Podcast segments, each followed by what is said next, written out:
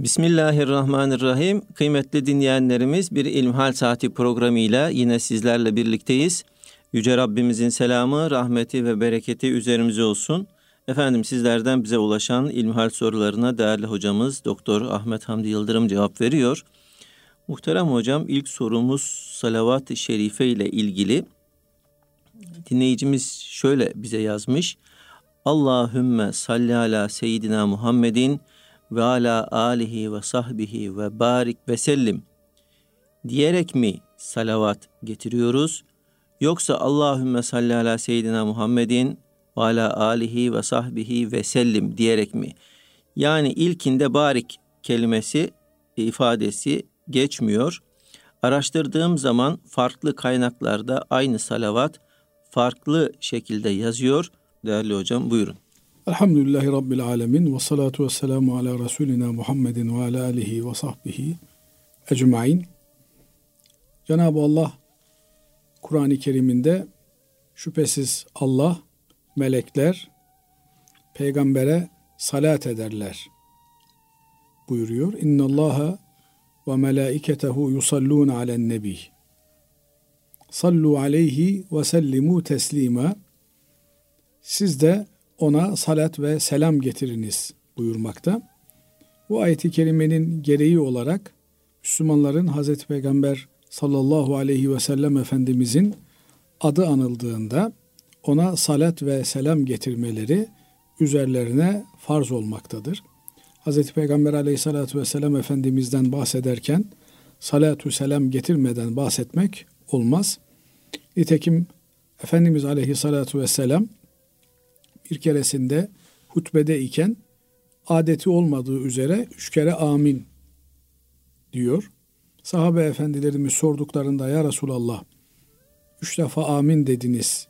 Bu neyin nesidir? diye. Efendimiz sallallahu aleyhi ve sellem bunlardan bir tanesini Cebrail aleyhisselam ismin anıldığı halde sana salat ve selam getirmeyenlerin burnu sürünsün, yüzüstü sürünsünler anlamına bir bedduada bulundu. Ben de amin dedim buyuruyor. Buradan da anlaşılıyor ki Hz. Peygamber aleyhissalatü vesselam Efendimizin adı anıldığında, ondan bahsedildiğinde Müslümanların salat ve selam getirmeleri gerekiyor. Ne demek salatü selam? Efendimiz aleyhissalatü vesselama Cenab-ı Allah'ın ihsan ve ikramda bulunmasını dua ve temenni ediyoruz. Bu yönüyle bizim Hz. Peygamber aleyhissalatü vesselam Efendimiz'e salat getirmemiz ona yaptığımız dua anlamına gelmektedir. Duamızı da Ya Rabbi sen peygamberine salat et, ona ihsanda bulun, ikramda bulun şeklinde anlayabiliriz. Ona selam et diye devam ederek Efendimiz'e hem salat hem de selam etmiş oluyoruz. Ve barik ifadesi ise ona bereketler lütfet, onu mübarek kıl, bereket ver anlamlarına gelmekte. Bir takım hadisi şeriflerde Efendimiz Aleyhisselatü Vesselam'a bu ifade ile de salatü selam getirildiğini görüyoruz. Nitekim namazda tahiyyata oturduğumuzda namazın ikinci rekatından sonra veya son oturuşta tahiyyat okuduktan sonra eğer nafile namazsa gayri müekket bir namazsa ikinci oturuşta okuduğumuz gibi birinci okuyuşta da oturuyoruz. Ama her halükarda son oturuşta bütün namazlarda tahiyyattan sonra Allahumma salli, Allahumma barik salatu selamlarını okuyoruz. Böyle yapmamızı Hz. Peygamber aleyhissalatü vesselam Efendimiz bizlere öğretiyor onun bize öğrettiği gibi namazı eda etmekle, yerine getirmekle de mükellefiz.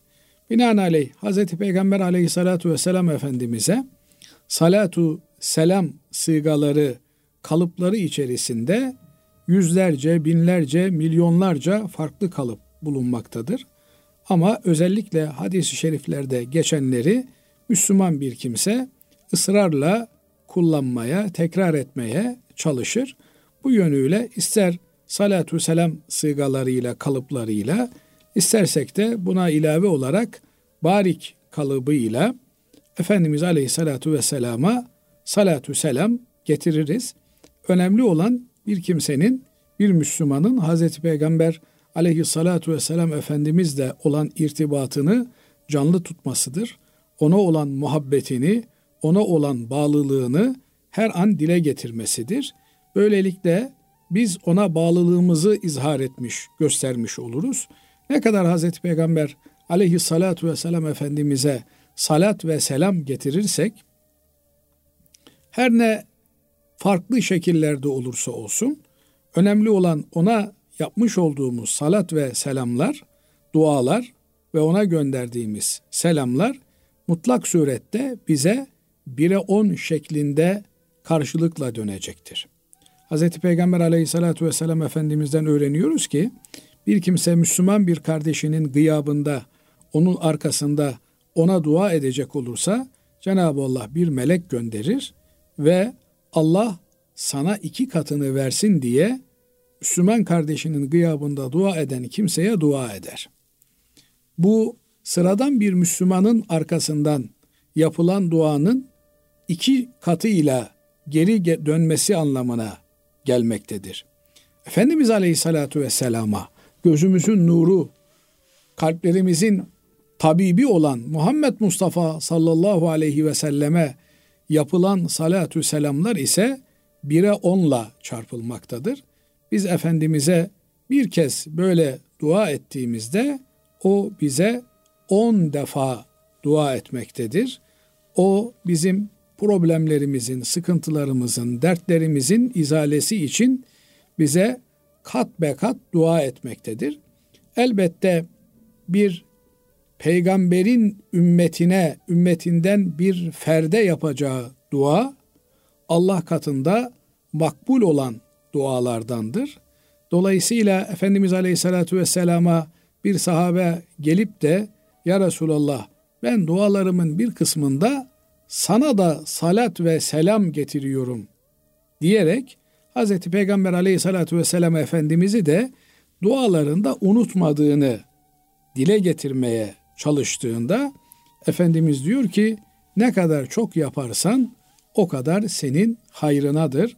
Bu sahabe efendimiz o zaman ben duamın üçte birini sana salatu selam getirerek yerine getireyim diyor. Efendimiz arttırırsan senin hayrınadır diyor. Yarısını yapayım, üçte ikisini yapayım. Efendimiz her defasında arttırman senin için daha hayırlıdır diyor. Sonra bu sahabe efendimiz o zaman ya Resulallah ben duaya ayırdığım vaktin tamamında sana salat ve selam getireyim buyurunca Efendimiz Aleyhisselatü Vesselam böyle yaparsan dertlerinden, sıkıntılarından emin olursun, arzularına kavuşursun buyurmaktadır. Şunu da unutmamak lazım gelir ki büyüklerin ikramı büyüklerin şanına, mertebesine göredir. Bir insan padişahtan 5 lira 10 lira istese padişahın 5-10 lira gibi komik bir rakamı ona ikram etmesi padişah adına ayıp sayılır. Bazen biz Cenab-ı Allah'ın huzurunda değersiz şeyleri istediğimiz oluyor. Efendim şunu ver ya Rabbi diyoruz. Şurada bir yalı ver, burada bir daire ver diye basit, değersiz şeylerle meşgul olduğumuz oluyor. Cenab-ı Allah onların yerine asıl bizim ihtiyacımız olan gerçek manada muhtaç olduğumuz şeyleri veriyor.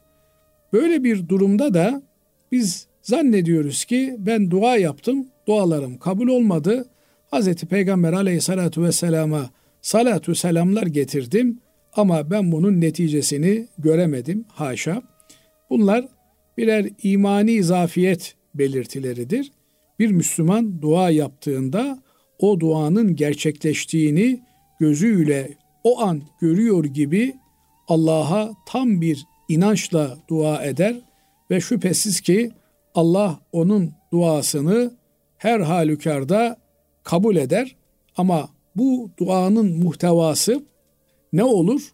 Kişinin istediği basit bir şey mi olur? Yoksa asıl muhtaç olduğu çok daha önemli bir şeye mi Cenab-ı Allah onu tebdil eder? Elbette Cenab-ı Allah sevdiği kullarına kendi şanına yaraşır bir muamelede bulunur. Bu yönüyle de bir Müslümana dua ettim, duam kabul olmadı demek asla yakışmaz. Evet, Allah razı olsun kıymetli hocam. Şimdi bir diğer dinleyicimizin sorusuna geçmek istiyorum. Selamünaleyküm hocam diyor. Ben 5 ay öncesine kadar Şia idim ama ehli sünnet itikadını kabul ettim. Şimdi Hanefiyim. Eşim, ailem, dostlarım, etrafım hemen hepsi Şia. Ben elfazı küfrün ne olduğunu bilmiyordum. Yeni öğrendim. Aklıma takılan üç soru var. 1. Ya nikahımızdan önce eşim de ben de elfazı küfür sözlerini kullanıp küfre düşmüş isek nikahımız geçersiz mi oluyor? 2. Mesela eşim sabah işe gidiyor ve akşam eve geliyor. Ben evde oluyorum. Ben bilmiyorum ki eşim dışarıda kimlerle konuşuyor, neler konuşuyor. Belki söylediği lafızlardan dolayı Allah korusun küfre düştüyse ben bunlar bunlardan sorumlu olur muyum? 3. Hocam ben bilerek bilmeyerek ettiğim bütün küfürlere tövbe ettim desem affolur muyum? Şimdi öncelikle şunu ifade etmek lazım ki iman meselesi kesin ve kat'i bir inancı ifade eder. Bu tereddütlerle, belkilerle, amalarla, acabalarla, zanlarla oluşmayacağı gibi aynı şekilde kesin ve net bir ters tavrın inancın içerisine girmedikçe de ortadan kaybolmaz. Yani bir insan Allah'ın varlığına, birliğine, kudretine, Muhammed Mustafa sallallahu aleyhi ve sellemin o Allah'ın kulu ve Resulü olduğuna gönülden, işten kesin bir şekilde iman ettikten sonra bir takım vesveselerin, bir takım düşüncelerin, bir takım gelgit hatıraların zihninden geçmesi onun imanını zedelemez. Hatta yanlış hatırlamıyorsam bir hadisi şerifte şeytan insanla meşgul olur. Her şeyi Allah yarattı. Allah'ı kim yarattı diye onun zihnine bir takım çengel sualler atar. Bu kişinin imanının alametidir. Öyle bir durumda İhlas suresini okusun, hatırlasın mealinde. Bir hadis-i şerif hatırlıyorum. Binaenaleyh insanın zihnini şeytan ve şeytani varlıklar lüzumsuz bir takım şeylerle meşgul edebilirler. Bu gibi şeyler kişinin imanının artmasına, güçlenmesine vesile olmalıdır. Allah'ın varlığıyla, birliğiyle, Peygamber aleyhissalatü vesselam Efendimizin Allah'ın kulu ve elçisi olduğuyla ilgili bir tereddütü olmadığı sürece, Allah'ın kitabı, Kur'an-ı Kerim'in hak ve hakikat olduğunu, oradaki her şeyin hak ve hakikat olduğuna inandıktan sonra bir kimse acaba şöyleydi, acaba böyleydi, acaba Ahmet'e baktı, Mehmet'e baktı, Ömer'e baktı, Ebu Bekir'e baktı, imanı zail oldu mu, olmadı mı türünden bir vesvese ile imandan olmuş olmaz. Bu kardeşimizin de kendisi gibi etrafındaki insanları da mümin olarak bilmesi gerekir. Bizim Şii olan kardeşlerimiz de ayrıştığımız en temel nokta biz Hz. Peygamber aleyhissalatu vesselam Efendimizin etrafında olan, yanında olan sahabilerin tamamını sahabi olarak kabul ederiz. Onlar ise bir takım sahabelerle ilgili ileri geri laflar edebilmektedirler. Özellikle de dört halife efendimiz ümmetin üzerinde ittifak ettiği, Hazreti Peygamber'den sonra halife olarak, Müslümanların emiri olarak başlarına seçmiş oldukları Ebu Bekir, Ömer, Osman ve Ali radıyallahu teala anhum hazaratına dil uzatmadın. Efendimiz Aleyhisselatü Vesselam'ın pak, tertemiz olan hanımlarından bazıları ile ilgili ağza alınmayacak ileri geri laflar etmenin bizim aramızdaki en büyük sorunu teşkil ettiği bilinmektedir. böyle bir aymazlığın içerisinde olmayan Şiiliği Hazreti Ali Efendimiz'i daha fazla sevmek olarak anlayan bir kimse ile bizim aramızda herhangi bir problem söz konusu değildir. Ama Hazreti Ali sevgisini bir takım farklı maksatlara, amaçlara araç haline getirip bunun üzerinden Müslümanların birliği ve dirliğine saldırmaya, çalışmaya dönüştüğünde orada ne Şiilik ne de Sünnilik kalmaktadır. Bu yönüyle bir insan etrafındaki kimselere de bu hakikatleri hatırlatmalı, söylemeli, bildirmelidir.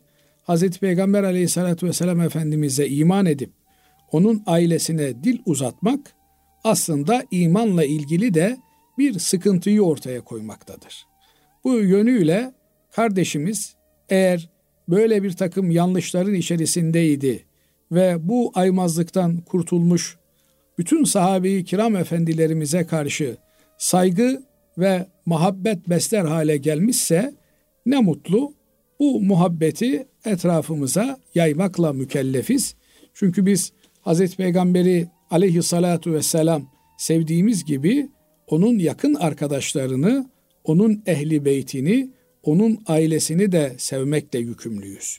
Onun ailesi derken ailesinden bir kısmını ayırıp onları ayrı tutmaya kalkmak o da Hazreti Peygamber aleyhissalatu vesselam Efendimiz'e bir saygısızlık, bir edepsizlik olarak değerlendirilir.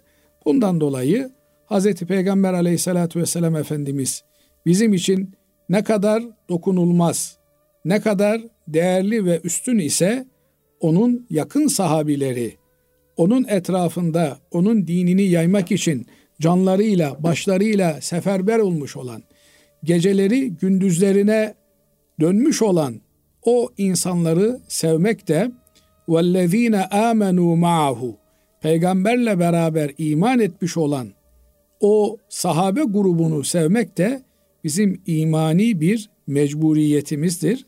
Kalkıp da bir bedbahlık yapmak, bir densizlik yapmak, ben filan sahabiyi sevmiyorum, sevmek zorunda mıyım diye bir aymazlığın içerisine girmek Müslümanlıkla bağdaşacak bir şey değildir.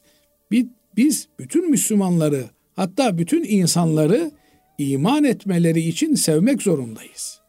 Böyleyken peygamberle beraber bulunmuş olan Hz. Peygamber aleyhissalatü vesselam Efendimizin nazarına muhatap olmuş, onun sohbetinden istifade etmiş, onun sahabisi olma şerefine nail olmuş herhangi bir sahabiyle ilgili her ne olursa olsun ben onu sevmiyorum, onu sevmek zorunda değilim diye bir aymazlığın içinde bulunmak Müslümanlıkla bağdaşır bir şey değildir.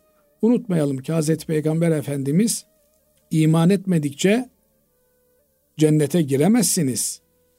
Birbirinizi sevmedikçe iman edemezsiniz buyuruyor. Bu birbirimizi sevmek önce bizden biri olan Efendimiz Aleyhisselatü Vesselam'ı sevmek, sonra onun sevdiklerini sevmekle gerçekleşebilecek bir hadisedir. Peygamberin sevdiklerini sevmemek, peygamberin sevdiklerine nefret ve kin duygularıyla bakmak, peygamber sevgisiyle bağdaşmayacağı gibi hakiki anlamda peygambere iman etmekle de bağdaşmaz. Bundan dolayı her ne olursa olsun bütün Müslümanları sevmek, özellikle de bu dinin yayılması esnasında çilesini çekmiş olan mallarını ve canlarını bu dinin neşvu nema bulması için yayılması ve yaşaması için feda etmekten asla tereddüt etmemiş olan sahabe efendilerimizi bütünüyle sevmek ve onlara saygı duymak mecburiyetindeyiz. Eğer bunu yapabilirsek Allah'ın onlar hakkında buyurmuş olduğu ensar, muhacir, ensar ve onlara güzelce tabi olanlar. Demek ki o ilk dönem Müslümanlarından sonra gelen 14 asırdır süre gelen nesillerin en önemli kıstası muhacir ve ensara tabi olmaktır. onların gittiği nurlu yoldan gitmektir. Eğer öyle olursa Cenab-ı Allah onlardan razı oldum. Onlar da Allah'tan razı oldu buyuruyor. Yani Allah'ın kendilerine verdiği mükafattan, cennetten hoşnut oldular anlamına ayeti kerimede bizlere müjdeler veriyor. Ama sahabe efendilerimizin yollarını terk eder, kendimize ehli sünnet ve cemaat çizgisi. Çünkü ehli sünnet dediğimiz sahabe efendilerimizden öğrendiğimiz, cemaat dediğimiz de onların birliktelikleri ve bütünlükleridir. Bu çizgiden ayrılmak Hazreti Peygamber'in yolundan da ayrılmak anlamına gelecektir. Bu yönüyle bu çizgide sebat etmek ve bütün Müslümanları da bu çizgi üzerinden muhabbetle kucaklayabilmek gerekir. Evet, Allah razı olsun kıymetli hocam. Değerli dinleyenlerimiz kısa bir araya gidiyoruz. Aradan sonra inşallah kaldığımız yerden devam edeceğiz. Kıymetli Erkam Radyo dinleyenleri, İlmihal Saati programımıza kaldığımız yerden devam ediyoruz. Muhterem hocam dinleyicimiz selamünaleyküm diyor. Bir soru sormak istiyorum. Hocam ergenlik yaşı ve kaza namazlarımı hesaplarken hicri takvim mi yoksa miladi mi esas almalıyım? Şimdi ergenlik meselesi bir takım alametlerle anlaşılan meseledir. Bunun yaş ile hesaplanması meselesi alametlerin zuhur etmediği, henüz ergenliğine dair bir belirtinin görülmediği çocuklarda yaş ile ilgili bir genelleme yapılmaktadır ve denilmektedir ki şu yaşa gelmiş olanlar ister alametler görülsün ister görülmesin artık buluğ çağına ermiş olarak kabul edilirler. Veya bunun tam tersi şu yaşın altında olanlar buluğ çağına ermiş gibi görünseler de bir takım alametler zuhur etse de bunlar buluğ çağına ermiş sayılmazlar. Çünkü şu yaş asgari yaş olarak çocukluk yaşı olarak tayin edilmiştir. Onun altında efendim çocukların e, bülü çağına ermeleri bir takım alametler gözükse de aslında bu alametler onların bülü çağına erdiği anlamına gelmez. Az önce de ifade ettiğimiz gibi belli bir çağa gelmiş olan 17, 18, bazılarına göre 15, çağa gelmiş olanlar da bu yaşa ulaşmış olanlar da her ne kadar kendilerinde bir takım alametler zuhur etmese de bunlar bülü çağına ermiş olarak hükmen kabul edilirler ve bülü çağına ermiş kimselerle ilgili yükümlülükler bunlar için de geçerli olur. Nedir? İbadet yükümlülüğü temelde bülü çağıyla başlar. Yani Cenab-ı Allah çocukların namaza alıştırılmasını annelere babalara emreder, velilerine emreder.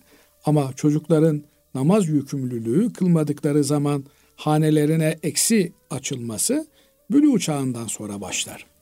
Peki nedir bülü alametleri? Kız çocuklarında adet olmaktır. En temel, en belirgin alamet adet olmasıdır. Veya doğum hadisesinin gerçekleşmesidir. Hamile olmasıdır.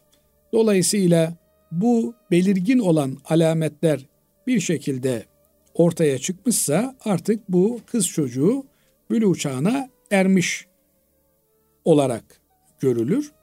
Ee, burada şunu söylemekte fayda var. Bülü çağına erip ermediğini bilmediğimiz, yaşı ile ilgili de bir malumat sahibi olmadığımız bir kız çocuğu eğer e, hamile kalmışsa demek ki 18-19 yaşlarında anlamına gelir. E, bizim onun yaşını bilmiyor olmamız e, onun bülü çağına ermesine engel bir durum teşkil etmez. Yine e, bir hastalıktan kaynaklanan şekli hariç olmak üzere adet olmuşsa bir kız çocuğu bu da onun bülü çağına erdiğini gösterir. Hem erkeklerde hem kız çocuklarında bülü çağına ermenin bir işareti olan ihtilam dediğimiz e, rüyalanma hadisesi de buna dahildir. Bir erkek çocuğu rüyalandığında, ihtilam olduğunda efendim burada da onun ergenlik çağına erdiği anlaşılır. Bunun haricinde koltuk altı, etek altı tüylerinin belirgin hale gelmesi, e, çocuğun sesinin çocuksu bir sesten yetişkin bir sesine evrilmesi gibi bir takım alametler de bu meselenin anlaşılmasına yardımcı olan alametlerdir. Ama bunlardan hiçbiri görünmemişse o zaman Hanefi mezhebinde 17-18 e, yaş kız ve erkek çocuklar için artık buluğa erme yaşı olarak azami yaş olarak kabul edilir. Bundan sonraki çocuklar artık bulu çağına ermişler demektir. Binaenaleyh bu miladi mi yoksa kameri hicri takvime göre mi hesap edilecek meselesinde yaş meseleleri bizde hicri takvime göre hesap edilir. Binaenaleyh hicri takvim Müslümanların hayatında belirgin bir yer teşkil eder. Önemli bir tespit aracı olarak değerlendirilir. Nitekim kurban edilecek olan hayvanların yaşları noktasında da esas alınan hicri takvimdir. Hicri takvime göre iki yılını bitirmiş olması esas alınır. Diğer birçok meselede de takvim denildiğinde hicri takvim bir esas olarak Müslümanın baz alacağı takvimdir. Değerli hocam, e, şunu diyen bir çocuk yani şeyde e, bu blue şartlarını açıklarken akla hiç e, değinmediniz. Aklın hani akıl bali diye bir ifade var ya. E, yani aklın bir rolü var mı blue çağına ermekte? İşte e, ben henüz daha blue çağına ermedim namaz bana farz değil diyen bir çocuk yani bunu bilen bir çocuk bali olmuş olur mu olmaz mı? Olmaz. Niye? Çünkü mükellef olmanın yani sorumlu olmanın iki şartı vardır diyoruz. Birincisi akıl. Akıl olmazsa isterse 70 yaşında olsun adam mükellef, sorumlu olmaz. Binaenaleyh akıl mükellef olmanın şartıdır. Ama tek başına kişiyi tam mükellef yapmaz. Tam mükellef olabilmesi için akıl artı bülü çağına ermek yani belirli bir yaş ergenliğine ulaşmak gerekir. Elbette bu yaş ergenliğinin felsefesi, hikmeti aklın da o yaşta olgunlaşması anlamına gelmektedir. Ama bir takım hükümler bunlar akıl olmasa da e, yaş olgunluğuyla alakalıdır. Mesela akli melekeleri tam çalışmayan ama zararsız olan bir e, kimse eğer bülü çağına ermişse bu kimse evlendirilebilir. Ama çocuksa aklı var diye evlendirilmez. Binaenaleyh e, akıl her şeyi çözen bir anahtar değildir. Bir takım meselelerde fiziki erginlik aranır. Fiziki erginliğe erişmemiş kimselerde e, bir takım hükümler tahakkuk etmez. Hatta bunun daha da ötesi akli melekesi tam olarak gelişmemiş olan yani malını akıllıca kullanabilecek kabiliyete ulaşmamış olan kimseye ki Kur'an-ı Kerim buna rüşt seviyesi çağı der. Malın mülkün teslim edilmeyeceği de ifade edilir. Kur'an-ı Kerim e, bülü çağına eren çocukları imtihan ediniz diyor. Babasından büyük bir servet kalmış, miras kalmış.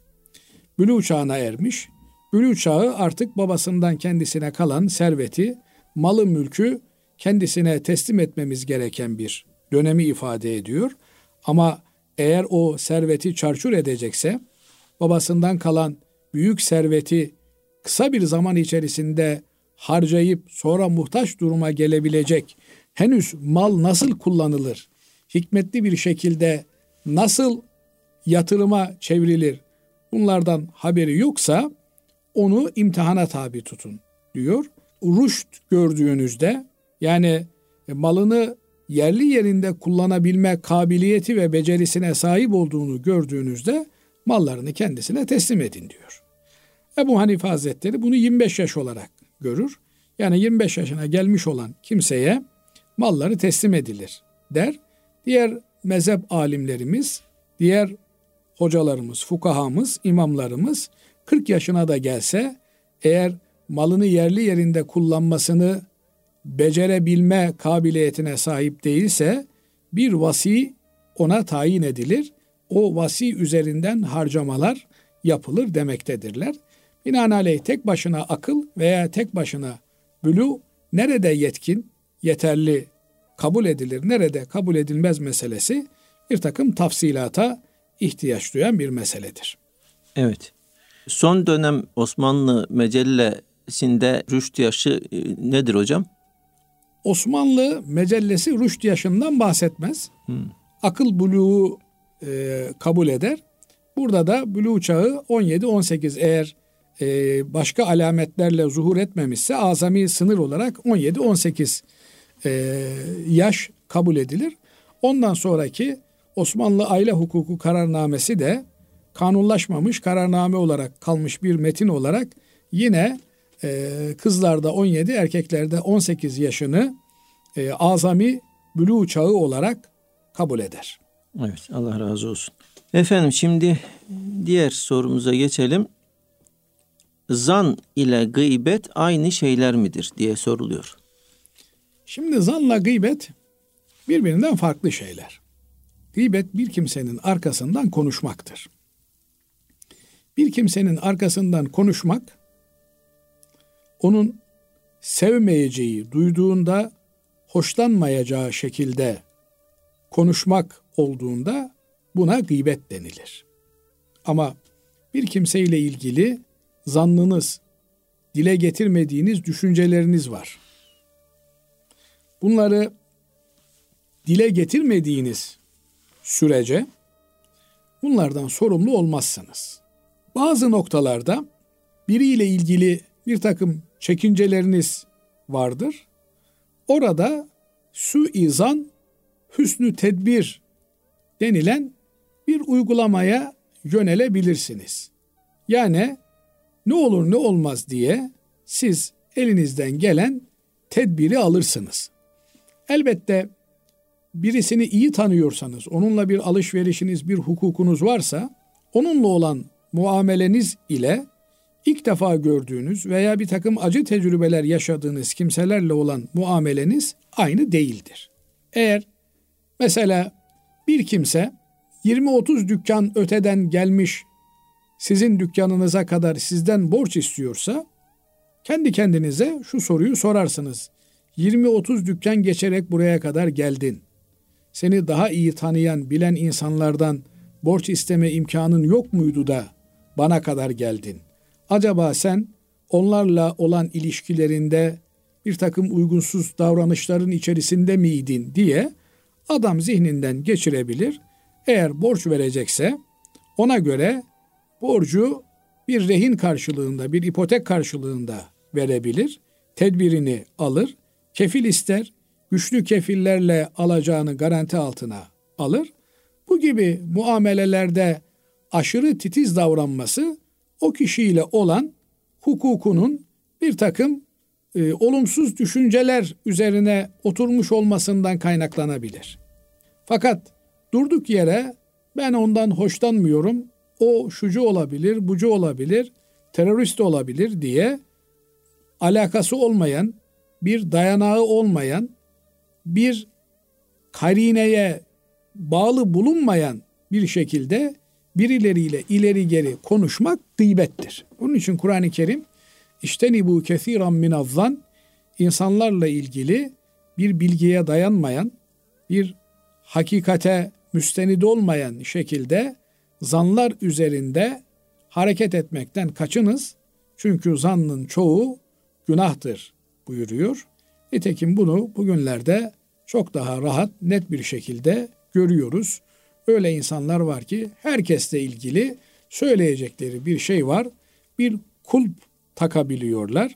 Bakıyorsunuz dünyanın bir yerinde mazlum bir coğrafyada, Filistin'de, Gazze'de oradaki Müslümanlar zalime isyan ediyorlar, zulme baş kaldırıyorlar. Bir başkası kalkıp onlar danışıklı dövüş içerisinde diyebiliyor. Binlerce, on binlerce insan katledilmiş. İnşallah Allah katına mazlum olarak öldükleri için şehit olarak yükselmişlerdir. Bu insanları görmemezlikten geliyor ve orada bizim sizin bilmediğiniz bir takım şeyler vardır diyerek hiçbir hakikate dayanmayan zanlarda bulunabiliyor. Bunlar müminlerin hakkına ve hukukuna girmektir ki Allah muhafaza etsin kişiyi ahirette de sorumlu eder. Evet. Hocam bugünlük son sorumuz şu. Kahve falı bakmak günah mı? Falın her türlüsü günahtır. Daha doğrusu fal kelimesi aslında uğurlanmak anlamına gelir. İnsanın bir takım şeylerden kendisine bir bereket devşirmesi anlamına gelir. Ama bugünkü uygulama şekliyle bildiğim kadarıyla kahve falı dediğimiz şey içilen kahvenin efendim içerisindeki kahve telvesinin suyu içildikten sonra katı haliyle fincanın ters çevrilmesinde onun fincandan boşalırken kenarda kıyıda yapmış olduğu izlerin üzerinden işte burada bir adam görünüyor. Bu adam şuradan gelecek, buradan gidecek diye tamamen uydurma olan, hiçbir gerçekliği olmayan, hiçbir hakikate dayanmayan bir tarzda geleriye, geleceğe dönük okumalar şeklinde ortaya çıkıyor.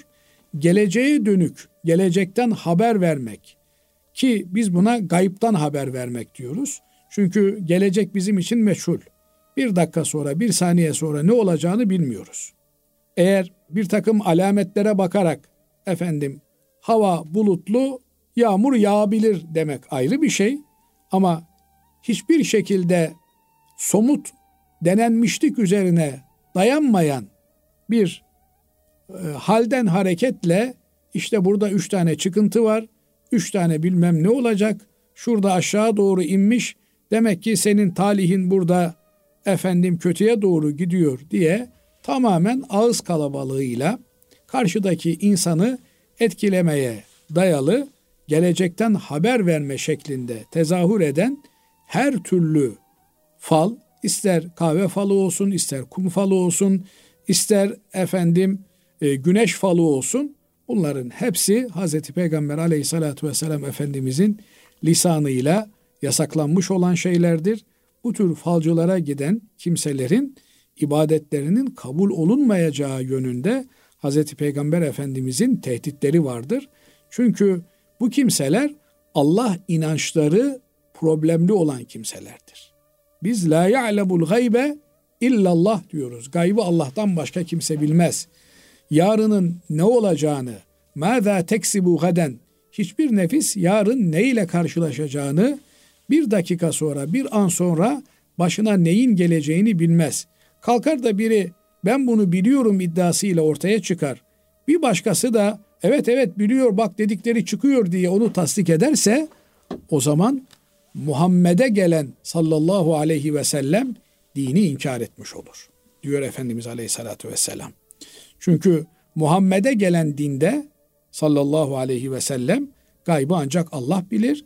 Biri kalkar gaybı Allah'ın dışında falcıydı, fulcuydu, çulcuydu, çapulcuydu o da bilir iddiası içerisine girerse bu kimse böyle bir inancın içerisinde ise dinden imandan çıkar. Aman ben de biliyorum saçma olduğunu. Ama işte eğlenmek için fal baktırıyoruz filan şeyinin içerisine girerse o zaman bu kimse 40 gün yaptığı ibadetler kabul olunmayacak. Efendimiz Aleyhisselatü Vesselam bunu bildiriyor. Bunu bilmeli. Ona göre olayı ciddiye almalı. Bu işin şakası yok. İnanmıyorum. Fala inanma, falsız da kalma türünden safsataların peşinde dolaşmamalı. Allah muhafaza etsin. Amin. Amin. Allah razı olsun kıymetli hocam. Değerli dinleyenlerimiz bugünkü İlmihal Saati programımızın sonuna ermiş bulunuyoruz. Efendim hepinizi Allah'a emanet ediyoruz. Hoşçakalın.